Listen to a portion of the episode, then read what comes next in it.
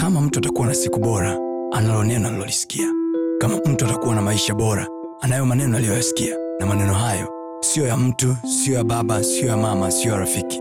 Bali ni maneno yatokayo kwa mungu mwenyewe ambaye akisema kila alichokisema ana uwezo wa kutimiza.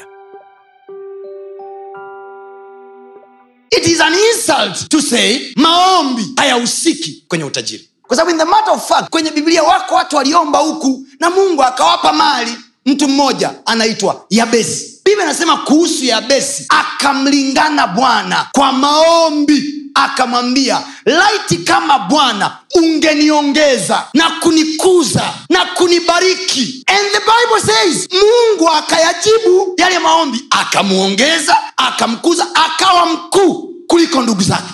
Huko kwenye kusema equation ya utajiri maombi ya usiki huko ni kusema hivi ni kutoka kwenye namna yetu ya kimbingu na kufuatisha namna ya dunia hii. Kwa hiyo dunia inatuvuta kwenye namna yao ya kuopareti mambo yao slowly na sisi tukidhani kwamba kwa sababu inaonekana ni nzuri kwenye kusikia. Inaonekana watu watafurahi. Watu wanaopenda kazi wenye hela watafurahi kusikia kwamba kuomba ni kupoteza muda. Trust me there is prayer equation. There is giving sacrifice equation and there is hard work equation.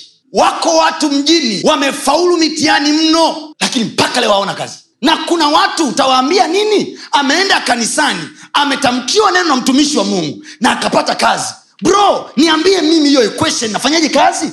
Mbona kama tunamfanya mungu wetu hajali afea zetu? Biblia yetu inasema anajishughulisha sana na mambo yetu. Le neno anajishughulisha sana na mambo yetu.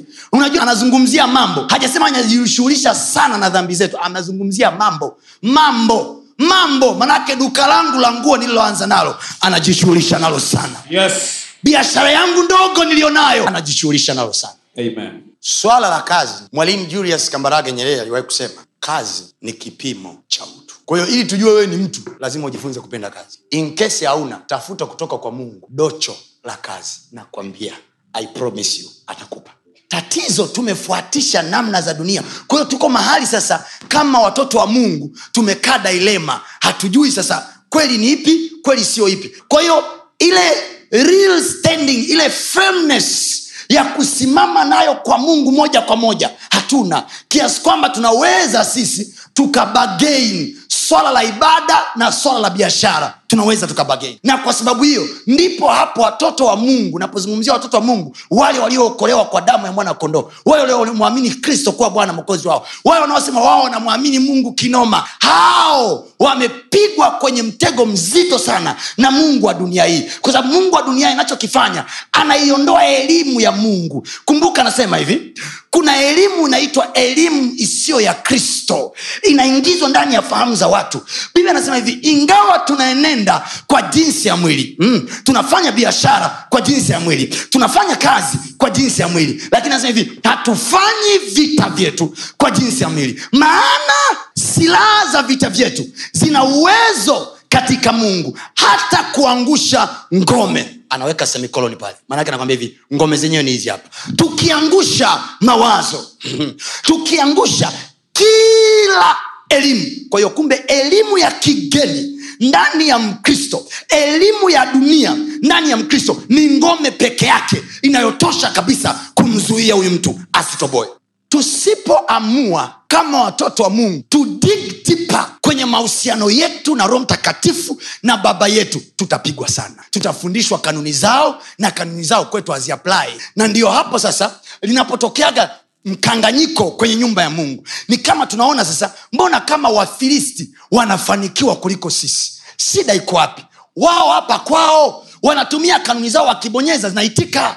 Wewe huwezi kutoboa. Mwenzako akidanga anapewa hela lakini wewe kanisani kwenu unafundishwa hivi usidange. Lakini unajua kabisa kuna danga mojawapo ambayo liko tayari kunipa mimi haria nyeusi kali. Kwa hiyo mabinti walioko kanisani wanaanza kuumiza kichwa. Danga jehova danga bwana danga mungu. Na ukijiangalia mwenyewe unasema mimi mbona mashallah? Mbona mungu kanipa? Mbona mungu kanijalia? Mbona mungu hiki? Danga nakwambia wewe mapema. Sauti nasikika itoeni miili yenu.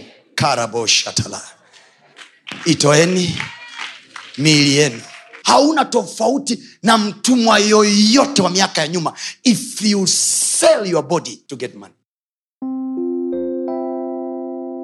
usiache kufuatilia masomo yetu mengine kupitia mitandao yetu mbalimbali ya kijamii ambayo yote inatumia jina la pasta tony kapola. Youtube facebook pamoja na instagram. Namba ni 762153539 barikiwe